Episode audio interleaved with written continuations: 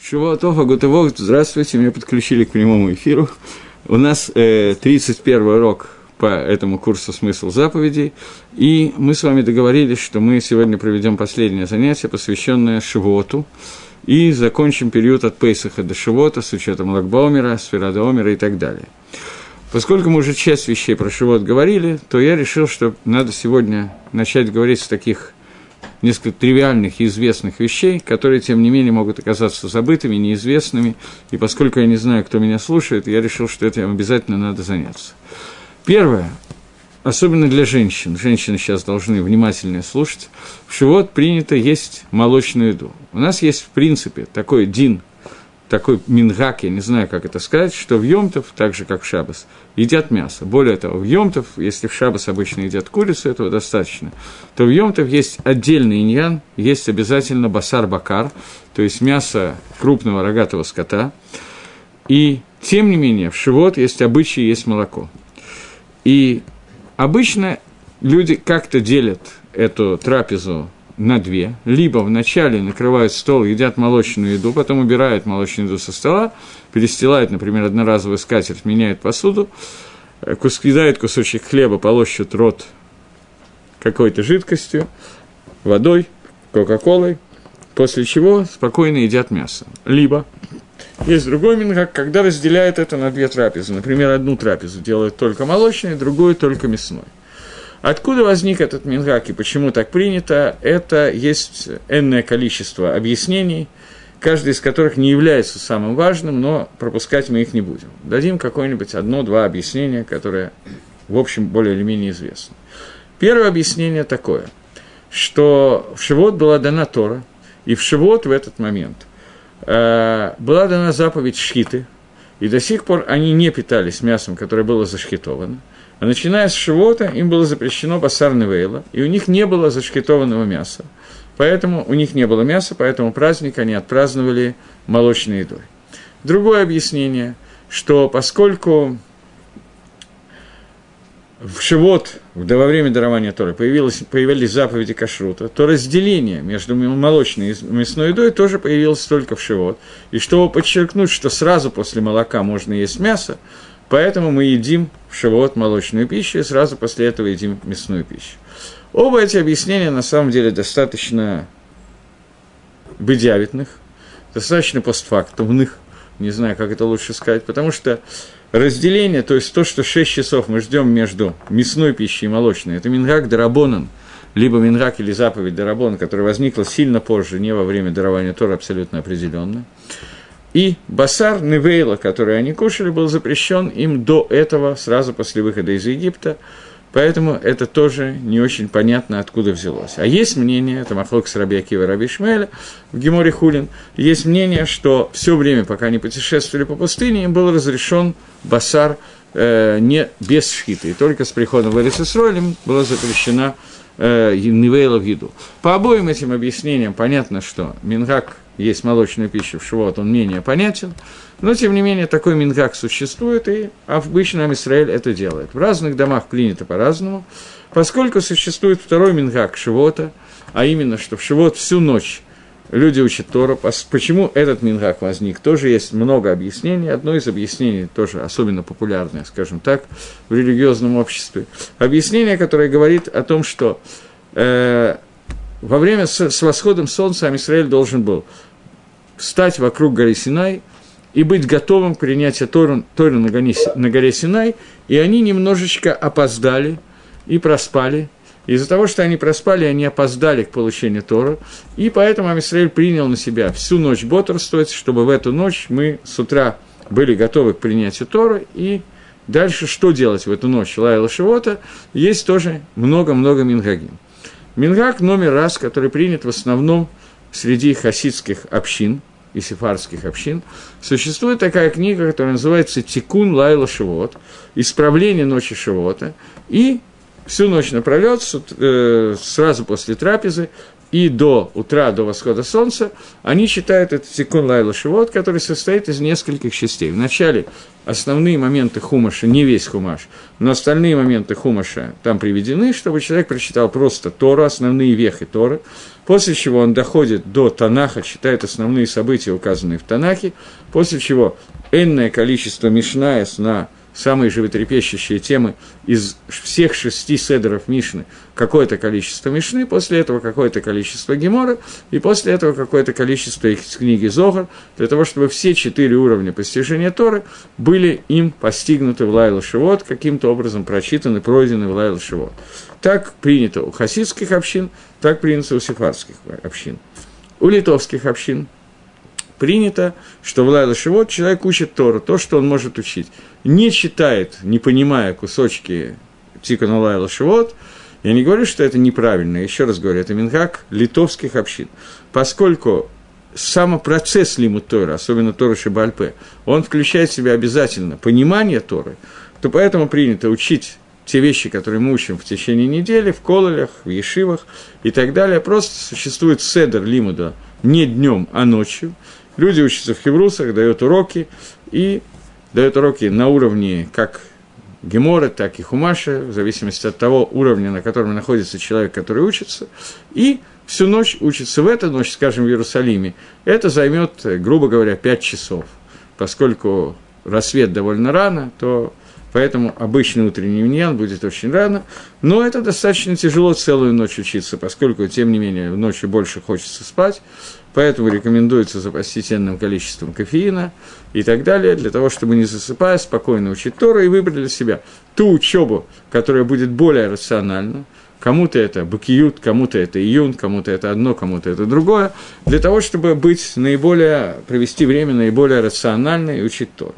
Понятно, что в этот день, в эту ночь, когда мы учим Тора, у нас существует определенная сиюта дышма, определенная помощь Всевышнего поскольку это ночь, когда мы Израиль проспали, но это день дарования Тора, мы должны ли кабеля или Ацмейна это Тора, то поэтому Сиюта Дешма этого дня дает какой-то заряд Торы на весь год, и поэтому это достаточно принято, и многие это делают. Есть люди, которые этого не делают, а спокойно спят в Лайлашивот, идут на нормальный миньян, потому что говорят, что когда они учатся в Лайлашивот, они до этого день, им надо подготовиться к изучению Торы ночью, поэтому они весь день спят, мало учатся в этот день. На завтра, поскольку всю ночь они не спали, во-первых, ночью, поскольку ночью тяжело учиться, то все равно учишься плохо, а поскольку всю ночь не спали, то потом на завтра целый день спишь и не занимаешься Торой, потом следующую ночь спать очень тяжело, потому что проспал целый день, соответственно, послезавтра тоже учеба плохая и так далее.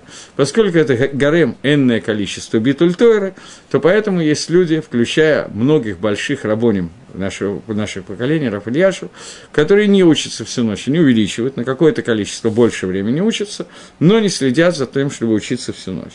Женщины.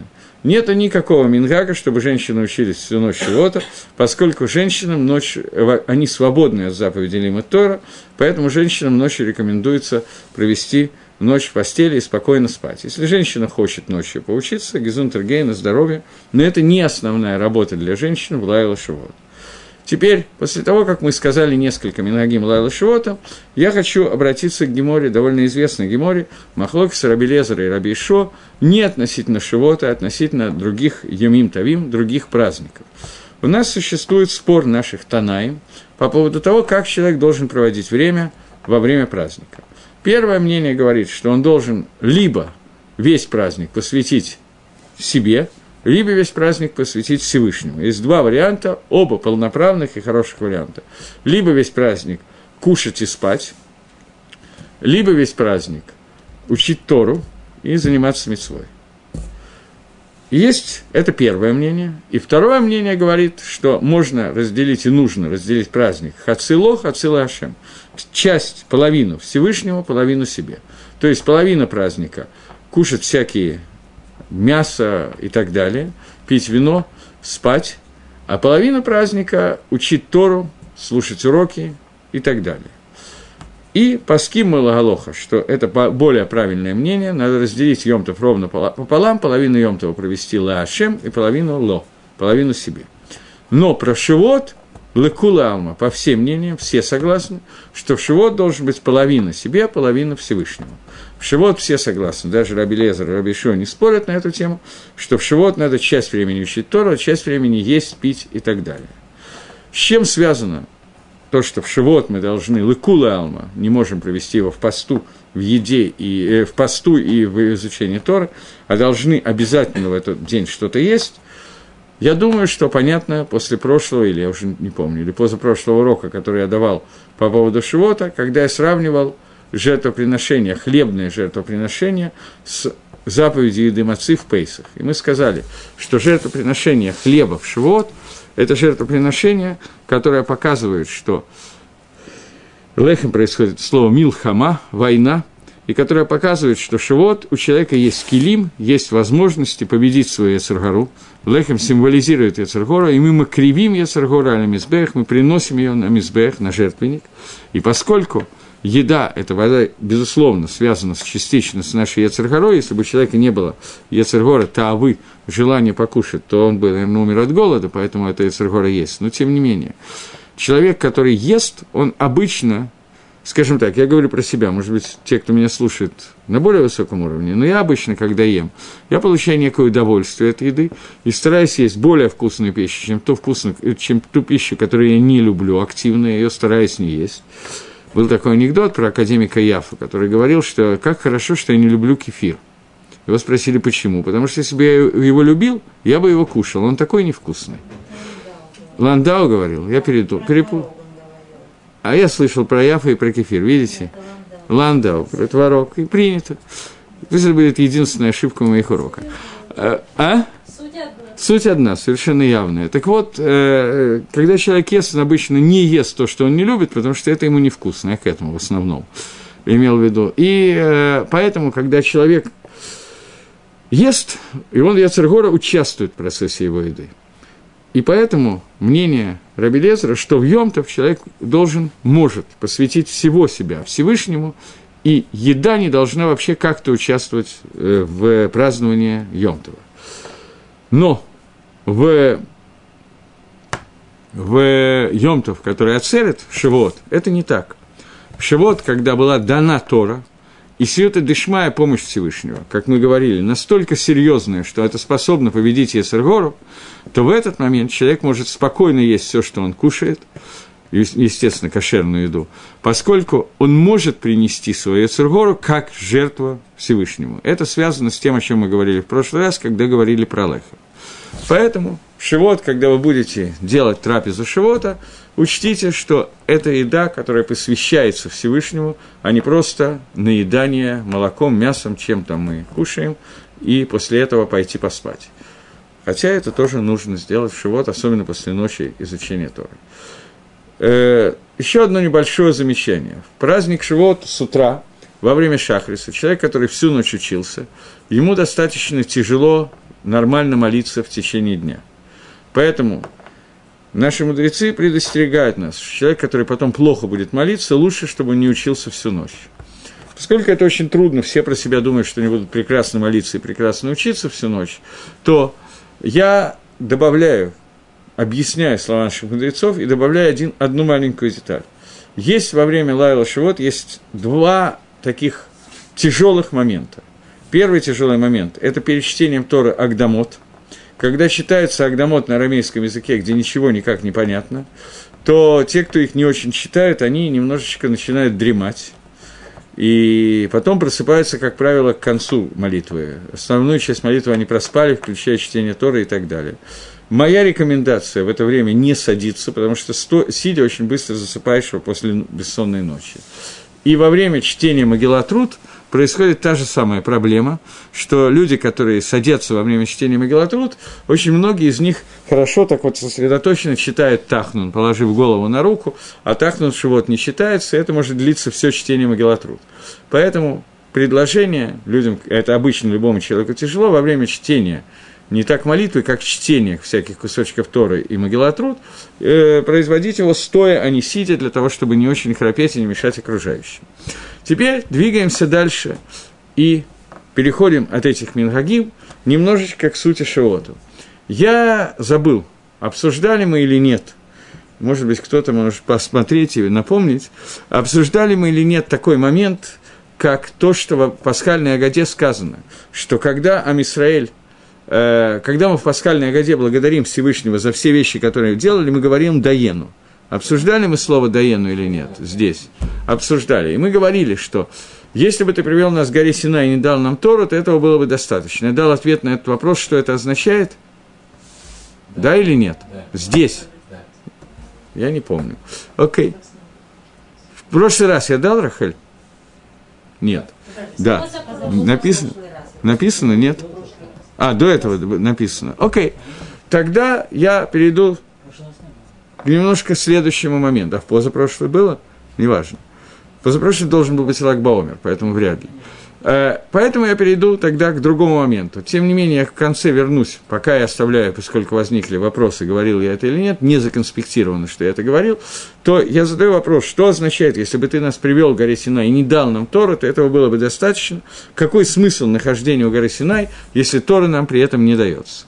Теперь я задам еще два вопроса, а потом будем отвечать на все вопросы одновременно. Первый вопрос принадлежит Маген Авраам. Маген Авраам – это комментатор Шульханора, Хорахайм. Я, хотя пришел сегодня раньше, забыл, что здесь есть Шульханорах, и не вытащил Маген Авраама, а сейчас уже вытащить никак невозможно, потому что у меня за спиной экран, поэтому я не буду зачитывать и буду говорить так, как я его помню. Маген Авраам на законы Шивота приводит такой вопрос, что я, говорит, кашели, мне тяжело. Почему в Шивот мы говорим Йом Матан Таратейну, день дарования Торы – День дарования Тора – это день дарования десяти заповедей, как пишет Маген Авраам, а десять заповедей совершенно не факт, что были даны 6 числа месяца Сиван. Объясняет Маген Авраам, что есть Гемора в трактате Шаббат, который я тоже не принес.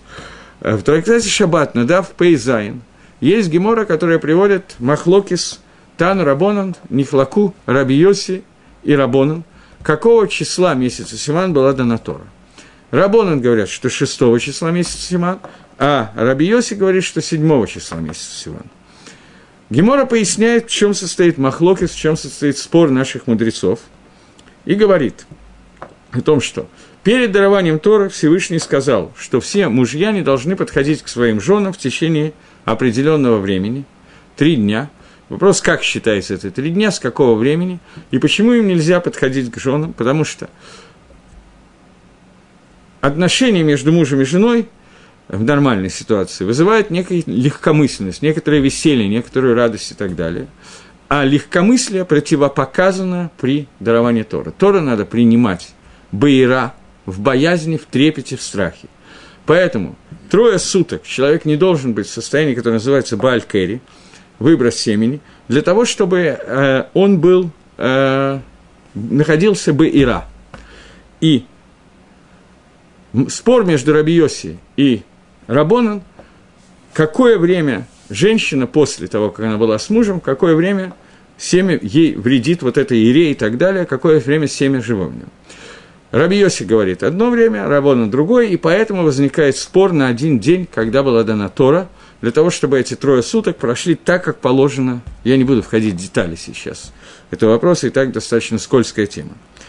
Маген Авраам говорит, что если мы посмотрим Лагалоху, в Дины Нида, которая приводится в Галахот Нида современная, то мы увидим, что Галоха не в Сакаки Раби Йоси, не как Рабона на Кираби Йоси. Рамбам Пасаки Рабона, Ашкинадский плоским Паским Кираби Йоси и Лагалоха на Гук Кираби Йоси. И тогда, говорит э, Маген Авраам, совершенно непонятно, почему мы празднуем Шивот праздник – но Маген Авраам не говорит вопрос так, как я сейчас сказал. Он задает вопрос иначе. Не почему мы празднуем праздник Шивот, а как мы можем в Шивот сказать «Йом Матан Таратейну», когда Матан Тора произошло 7 числа месяца Сиван, а не 6 числа месяца Сиван. Он продолжает и задает еще один вопрос, продолжение в ту, в ту же воронку вопрос. А именно, Гемора говорит, что по всем мнениям, Выход из Египта произошел в день недели, который называется четверг на, на русском, а на иврите Йом Хамиши. В Йом Хамиши Амисраэль и Цуми Мицраим. Договорились.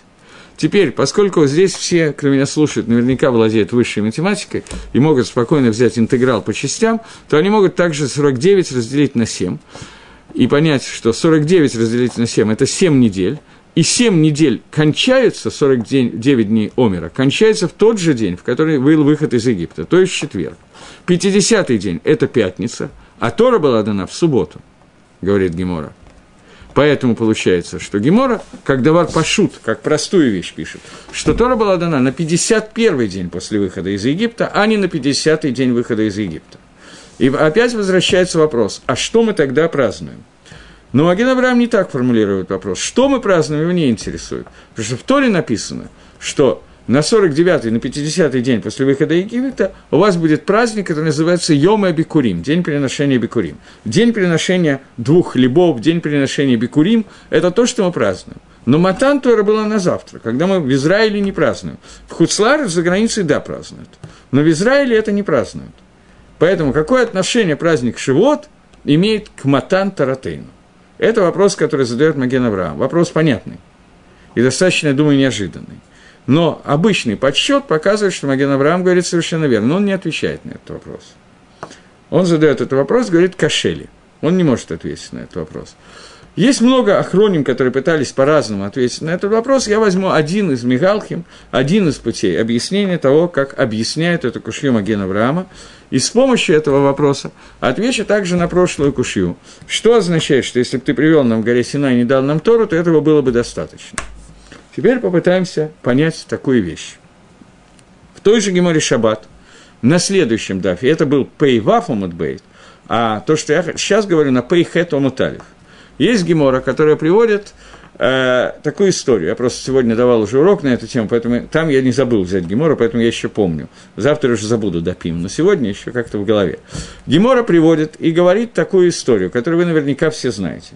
Что когда евреи подошли к горе Сина, и Всевышний предложил им, не хотите ли вы, ребята, принять Тору по случайности, там Израиль ответил известную фразу, которая звучала «На Асева Нишма, сделаем и услышим». И Всевышний сказал, кто открыл моим сыновьям тайну, которой пользуется Малахей Ашарет, тайну, которой пользуется ангел служения. Что они вначале говорят «сделаем», а потом говорят «услышим». Я не далее, как вчера, занимался по скайпу с какой-то группой, там была девушка, которую я хочу привести в Израиль, в какую-то религиозную организацию для учения Тора, ей безумно интересно изучать Тору, она хочет приехать. И вот она говорит, что тут было объявление, я обнаружила, что какая-то нерелигиозный университет какой-то приглашает на занятия в Израиль на месяц, оплачивает весь приезд, все, что надо и не надо, и там проводятся занятия по традиции тоже. Может быть, я приеду туда, говорит. Мне очень хочется в Израиль, она очень интересуется Торой. И очень хочется на месяц приехать в Израиль, и не все платит. И я там буду учить традицию. Я и попытался ответить, что означает фраза «на асева нишма». И тоже, тоже аспект хочу сказать вам. Всевышний говорят, говорит, что Ам Исраиль, который сказал в начале Насы, а потом Нишма, он раскрыл тайны творения мира, которыми пользуются ангелы, которые делают, не понимая, что имел в виду Всевышний. На первый взгляд и на второй тоже. Невозможно делать, если ты не понимаешь, что от тебя хотят. Как можно сделать? Ты должен вначале знать, что надо делать, а потом делать. А не делать, а потом спросить, я правильно сделал или нет. Женщины меня поймут лучше, чем мужчины. 90 5% мужчин, когда берут какую-то штучку, которую распаковывают, они не смотрят инструкцию и начинают сами тут же подключать. Женщины всегда вначале смотрят инструкцию, практически 100%, а потом начинают включать. Потому что мужчина, он твердо уверен, что он и так подключит правильно. Иногда это так оно и есть, не всегда, во всяком случае, у меня. Женщина, она всегда вначале смотрит инструкцию, потому что она хочет знать, как правильно нужно сделать. Мужчина делает на АСЭ, а женщина наоборот. То есть мы делаем правильно, мужчины, я к этому.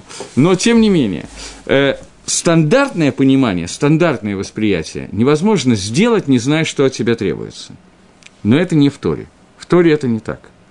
Поскольку понять замысел Всевышнего можно только изнутри – когда ты делаешь эти заповеди, когда ты ими живешь, ты как-то можешь понять, что от тебя хочет Творец. До тех пор, пока человек начинает пробовать исполнять мецвод, никаких возможностей понять, что такое мецвод, нету. Учить мецвод у каких-то неверующих преподавателей для того, чтобы узнать, что это такое, это на хорошем английском и бред of civil cable. Бред всего и кобылы. Это абсолютная чушь. Я до сих пор, с 90-х годов, дрожу мелкой дрожью, когда я помню, что я не знаю, кто застал это время, кто не застал это время. Я помню хорошо 80-е годы, когда я начинал соблюдать Месот. И помню кафедры научного коммунизма, марксизма, ленинизма, истории КПСС, я не знаю, как они все, это была одна кафедра, где много-много предметов, все этой чушью занимались и так далее. Там было энное количество еврейских преподавателей, доцентов, как правило, до профессоров они не доходили, но они были доцентами, которые с пеной рта объясняли, что такое марксизм и научный атеизм и так далее, и так далее.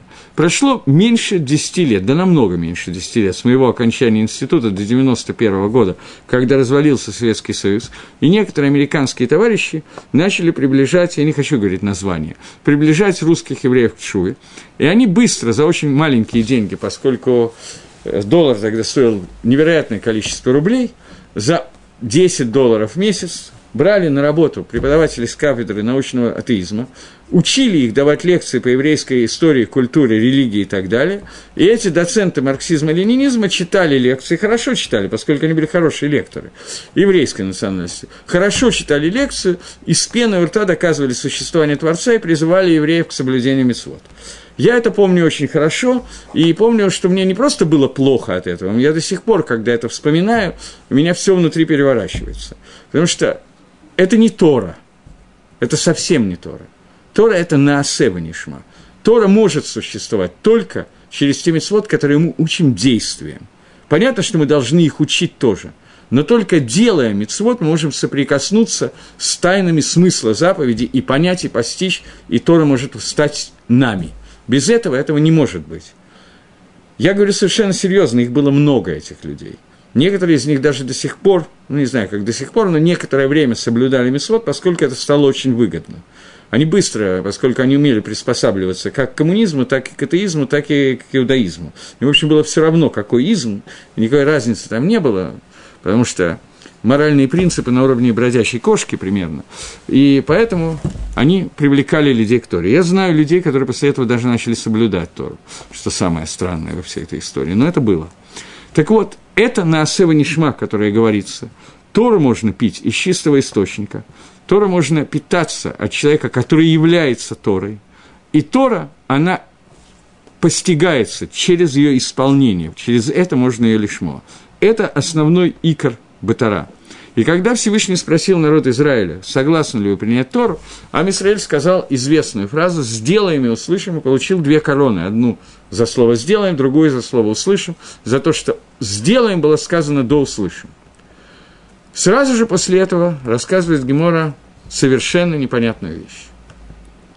Всевышний поднял гору Синай, расположил ее как гигит, как бочку над лагерем Израиля и сказал, «Им атеми каблим это Тора мутав, если вы принимаете Тору, хорошо, если нет, я опускаю гору на вас и уничтожаю вас всех и возвращаю мир в состояние Тогу Увогу, в состоянии, я не знаю, как перевести Тогу пустоты, которая была хаоса, в состоянии хаоса». Это фраза Всевышнего.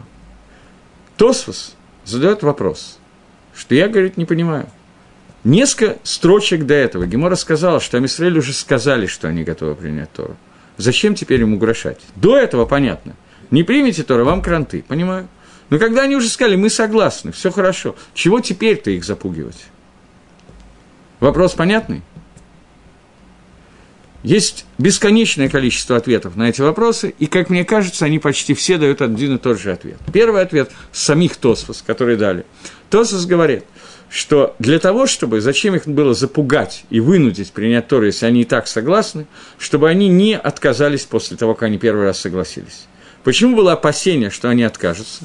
Потому что когда Всевышний раскроет себя на горе Синай в огнях, в молниях, громах, голосах и так далее, и так далее, и есть мидраж, который говорит, Тосус приводит этот мидраж, что когда Всевышний дал первую заповедь, весь народ Израиля умер, Всевышний его оживил, дал вторую заповедь, они опять умерли, Всевышний их опять оживил. И тогда они сказали, Машеш, ты знаешь, хватит, хорошего понемножку. Давай Всевышний говорит, говорит тебе, а ты рассказывать нам, что он сказал. Но первые две заповеди они слышали и умирали, и воскрешали. Есть такой метраж. И из-за этого страха, который происходит и так далее, была возможность Амисраэля отказаться принять Тору, поэтому Всевышний поднял над ними гору и сказал, вы думаете, что у вас есть возможность отказаться? Ребята, нет – если вы откажетесь, то извините.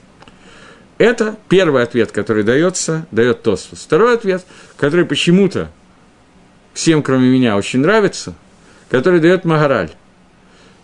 Ответ, который я, в общем, до вчерашнего дня считал, что я совсем плохо понимаю. Вчера в разговорах на эту тему у меня родились какие-то мысли в муках.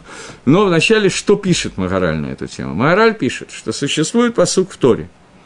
Посук в Торе, который говорит, что когда человек поймает молодую девушку, именно девушку, возьмет ее насильно – то он обязан на ней жениться, если она этого хочет, и ее папа этого хочет, то он обязан на ней жениться и не имеет права с ней развестись лалам. Говорит Маораль, что поскольку Матан Тойра – это завет Несуина, брачный договор между Амисраэлем и Всевышним, то поскольку Всевышний заставил нас силой вступить в этот завет, то это нужно было сделать для того, чтобы Всевышний не мог больше никогда нас развести, не мог никогда нас отправить на все четыре стороны. Это мидраж, который, мидраж, пируш Магараля, который звучит достаточно красиво, и я вижу, вроде как вам тоже понравился. Нет, не понравился. Знакомый. Знакомый просто. А что не понравилось тем, кому не понравилось? Какая связь? Почему как бы, Всевышний должен действовать в Фидин, Это первое, что это не очень что большая кушья, это не очень большая трудность, потому что часто бывает, что Всевышний... О, когда мы говорим о том, что человек э, взял девушку насильно, то он не может ее развести, потому что он сделал лавейру. За это его Тора конца. Скажет, что Всевышний сделал лавейру, поэтому его оштрафовали, мне немножко не нравится эта идея. И тем не менее, мораль это пишет. И понятно, что если мораль это пишет, то если я не понимаю, то это не уменьшает правильности Перуша Магараля. Я уже к этому привык давно. Теперь попытаемся дать общий ответ на вопрос, как можно толковать и Маорали, и Тоспас, и других Мифоршим. Мне кажется, что все Мифоршим хотят сказать в общем одну и ту же достаточно простую мысль. Начнем с э, Тосфос. Всевышний не хотел наказать народ Израиля и запугать, как мы обычно запугиваем ребенка и говорим, если ты, зараза, еще раз что-то такое сделаешь, то я тебя, ух, и ребенок говорит, я больше не буду, все, я хороший. Здесь речь идет не об этом – עם ישראל готов принять Тору. Всевышний не, не пугает его, Всевышний учит его Торе и говорит, что дальше, чтобы ответить на этот вопрос, я пользуюсь Раши на חומש. То есть такая книжка, коммент... пятикнижие Моисеева. И на него Раши написал комментарий, который является основным комментарием. Он взял в основном из גמרות, из מדרשים, воспользовался немножко тем пшатом, который учит Раши. ויכולו השמים והארץ וכל צבאם. ויהי ערב ויהי בוקר יום השישי. И был вечер, и был утро Йом Га Шиши. Га – шестой день. Га – это определенный артикль. Про все остальные дни не сказано буква Гей, здесь появляется буква The. Этот шестой день, какой-то определенный шестой день. Говорит Раши, речь идет о шестом дне месяца Сиван, когда в Израиле в горе Синай образовались, встали, и Всевышний им сказал, ребята, давайте получать Тору, и они сказали Ванасеу Нишма. Именно об этом дне идет речь. Говорит Раша – что Мидраш рассказывает о том, что Всевышний заключил брит, най, условия, завет с Маасе Берейшит и сказал, им, им, если Амисраэль получает Тору на горе Синай 6 числа месяца Сиван, то мутав, то все хорошо. Если нет, то вы до этого времени, тлуим вам, дим, подвешены и существуете, до того, как Израиль решит, получают они Тору или нет. И если Амисраэль решает, что они не получают Тору на горе Синай, то я уничтожаю вас и привожу вас в состояние до творения. Тоу хаоса. Почему? На эту тему Раша не пишет. И мы должны сами ответить на этот вопрос. Ответ настолько очевидный, что это очень несложно сделать. Всевышний, создавая этот мир, имел определенный замысел творения. Замысел творения этого мира состоял в том, что мир не завершен, несовершенен, недоделанный, и Всевышний создает человека – который сделан для того, чтобы доделать этот мир и завершить его. У меня много лет была ошибка. Я считал в городе Ленинграде, когда я начинал учить Тору, я считал, что мир был совершенным и цельным до того, как Адам и Хава не сделали обеденный перерыв. Но после того, как они ели от дерева познания добра и зла, то мир испортился, и теперь наша задача вернуть мир к состоянию Адама решена. Это неверно. Что здесь неверного? Адам и Хава действительно испортили мир, а наша задача действительно устранить то, что сделали Адам и Хава. Но Еще до того, как Адам ел от дерева познания, еще до этого мир изначально был несовершенен, и Адам с Кавой тоже должны были доделывать этот мир. Адам с Кавой не были созданы для того, чтобы находиться в мире совершенстве и просто гулять по Ганедану и кушать различные виды плодов и так далее. Настолько, что в некоторых книгах по Каболе, Лешем я имею в виду сейчас, чтобы не было голословно, обычно я говорю источники, но чтобы меня не обвинили в чем-то, написано, что Почему Нахаш разговаривал с Хавой, а Адам в это время не присутствовал? Я бы просто сказал, что Адам отошел на несколько метров направо, и Нахаш беседовал с Хавой. Но Лешем объясняет, что в тот момент, когда Адам ушел в Аламбрия, потому что он должен был выйти за пределы Ганедана, быть на земле и исправлять этот мир еще до того, как он ел от дерева познания, и он шел выполнять какую-то авойду в этом мире, в это время Нахаш беседовал с Хавой, которая оставалась в Ганедане. То есть, что Адам жил в Ганедане, но должен был регулярно оттуда выходить для того, чтобы делать те действия, для которых он создан. Ад где как, настолько это ясно написано.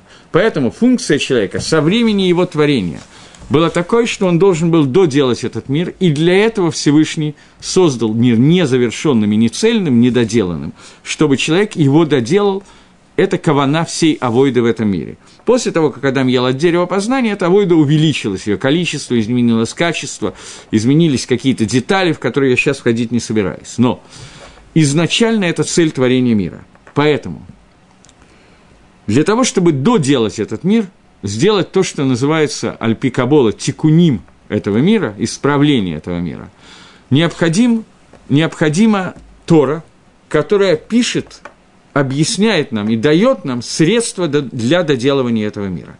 Доделать мира без Торы – это совершенно невозможно, это бесцельное времяпрепровождение.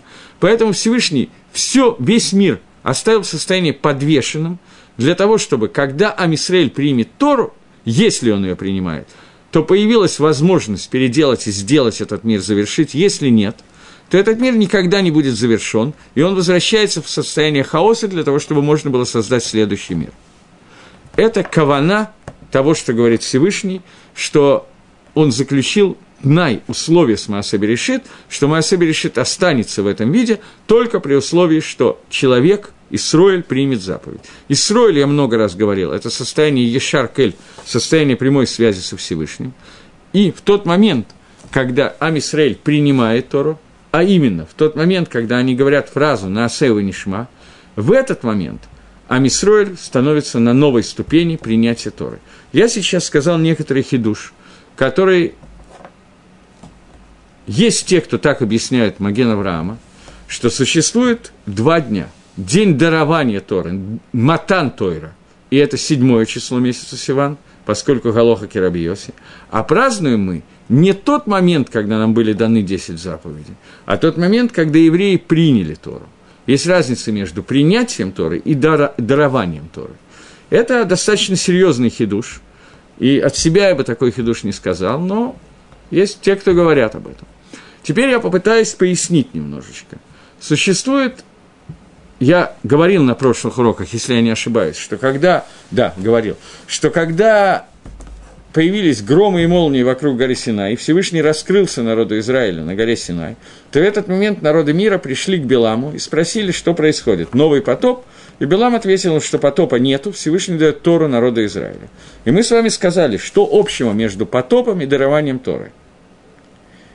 Немножко похоже на армянское радио спрашивает, что общего между потопом и дарованием Тора. Но еврейское радио отвечает, что общее между потопом и дарованием Торы, то, что и то, и другое стирает старую суру мира, старую форму мира, потому что мир выходит на новую ступень построения новой формы.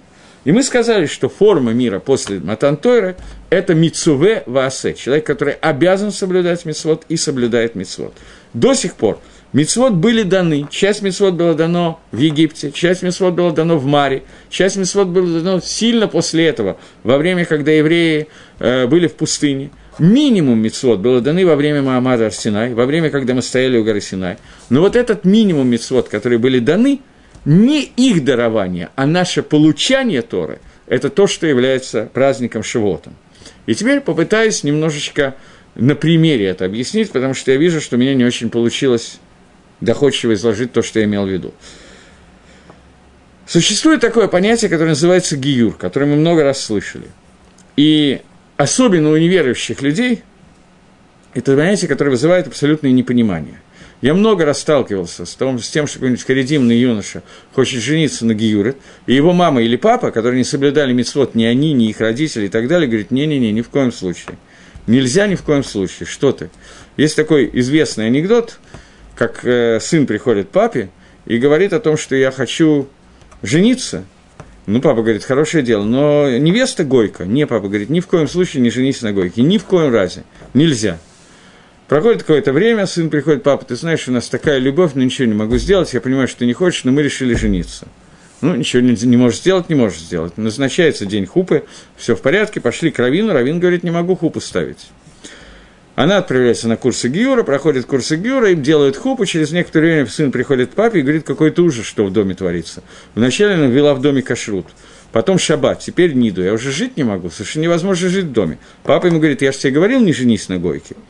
Это анекдот, но Ам Исраэль говорит некоторыми форшами, я сейчас не помню, я помню, от кого я это слышал, Трафмордых и Орбаха когда-то, много лет назад, но я не помню, кого он приводил, что есть мифоршим, которые говорят, что весь, комментаторы, которые говорят, что весь Магалах, весь путь выхода евреев из Египта, пересечение, проход через море и дарование Торы – это путь, который называется становление народа, то есть гиюр народа Израиля. Это тот момент, когда народ Израиля стал гером, ам Израилем.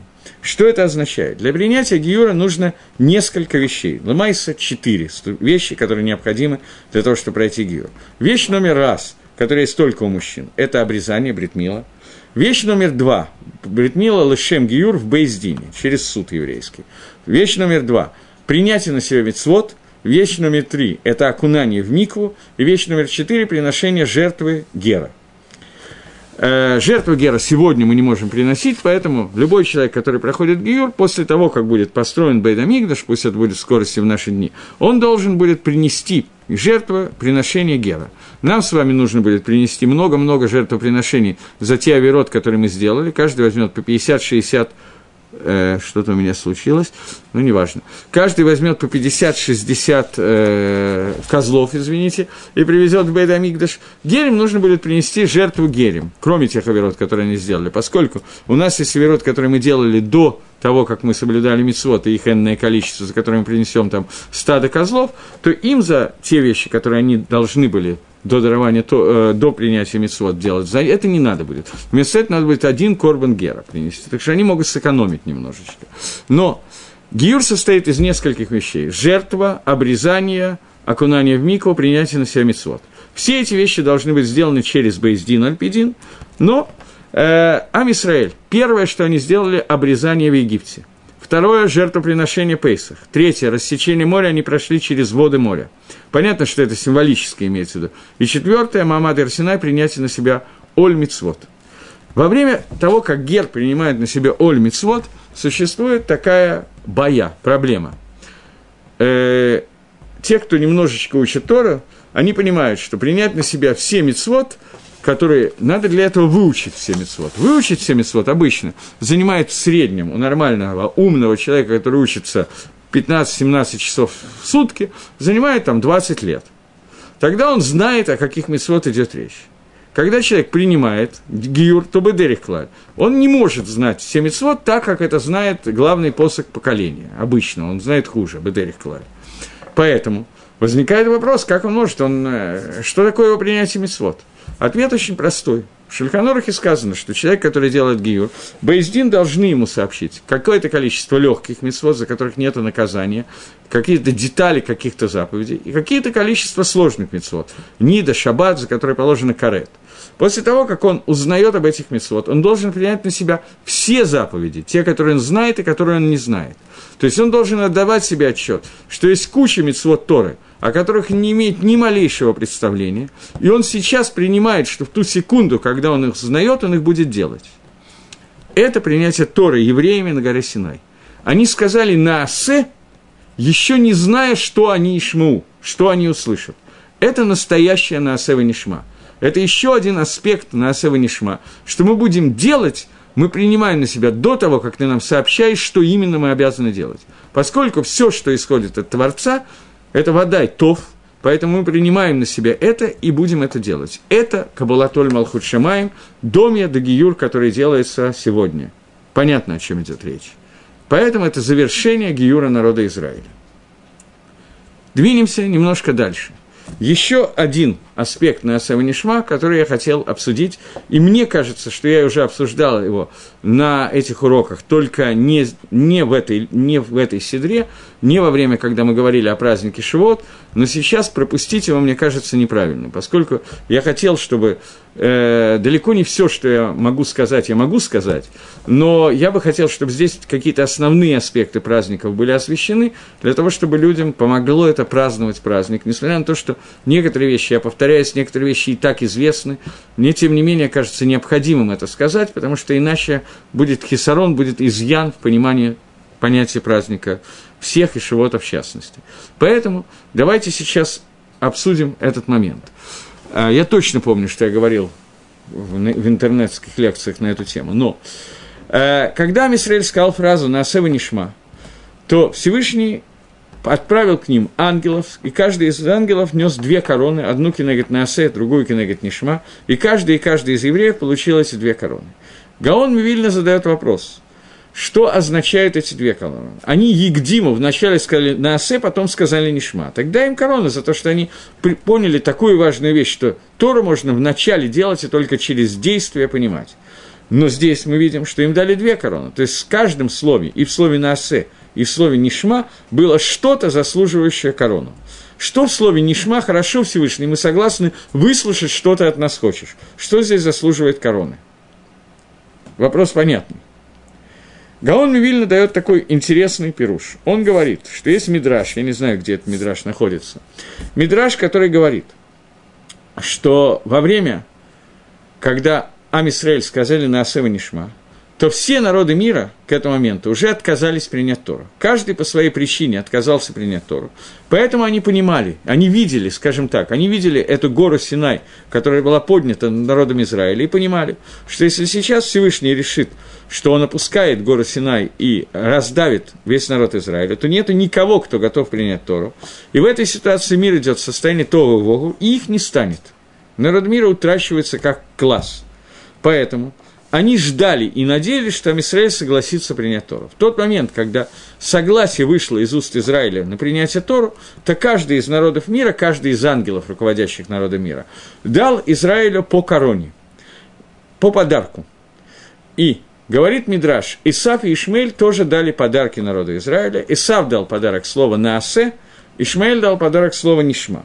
Подарок Исава – это «сделаем», поскольку суть Исава – это действие, Исав ласот – делать, Нишма – слышать, э, поэтому Ишмель, суть которого лишмо, дает подарок слова Нишма.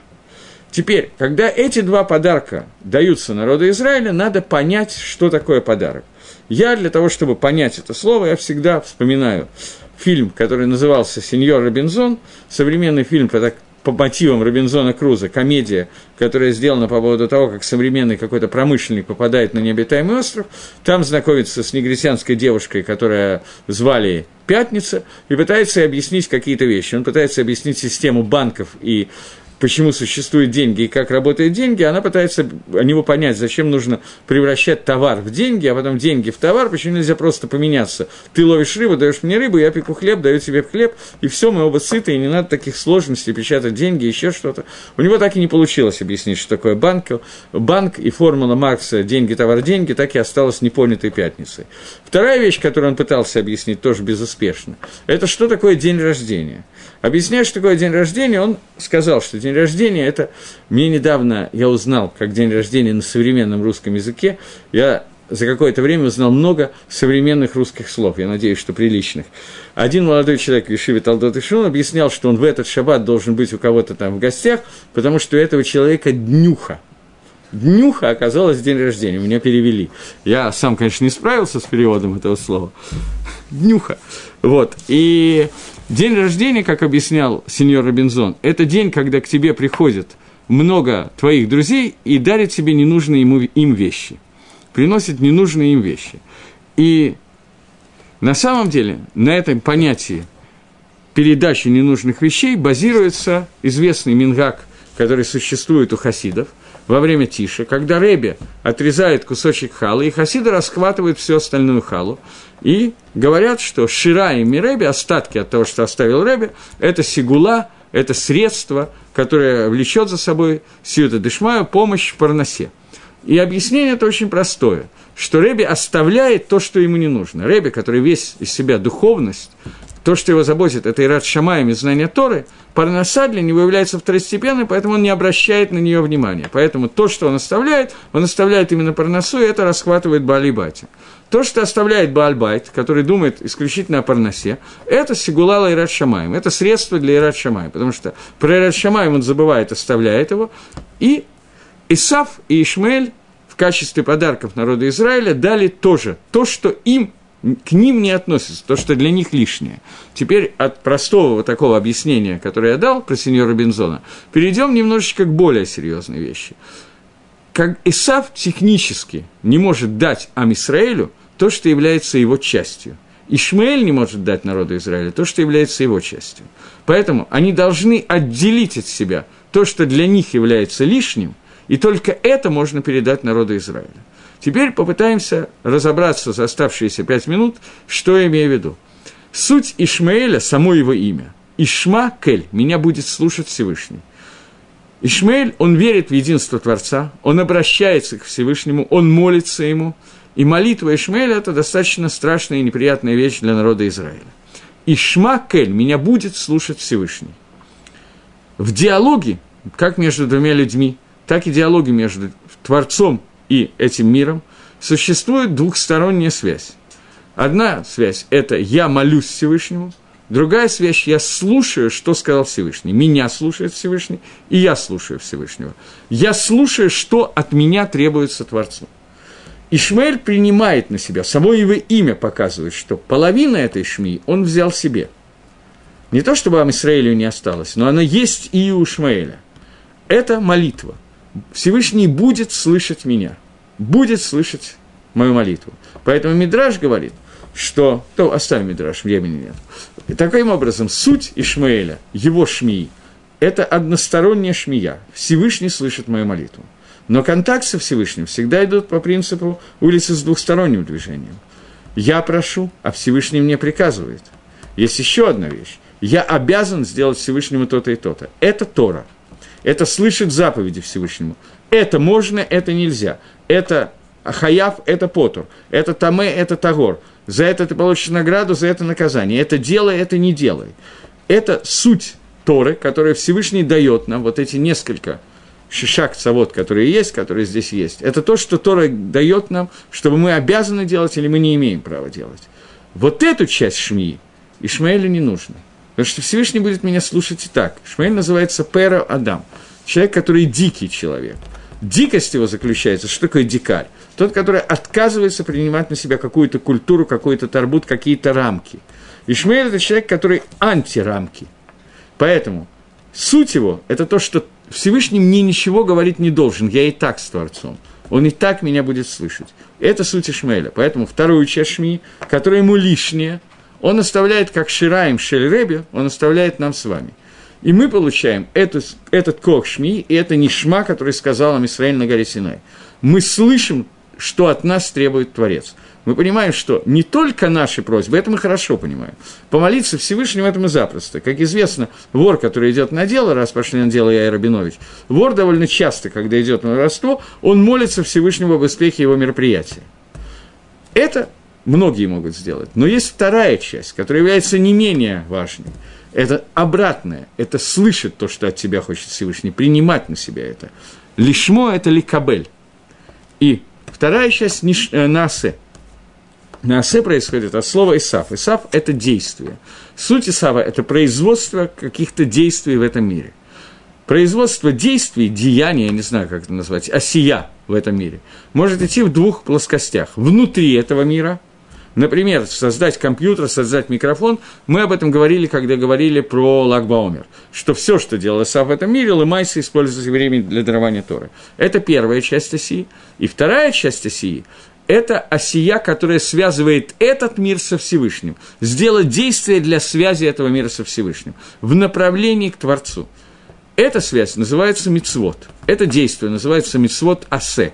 Мицвы делай и мицвы не делай. Это делай, это не делай. Вот эту часть Исаф оставляет. Мир доделан, он совершенен, он связан с Творцом настолько, насколько он должен быть связан.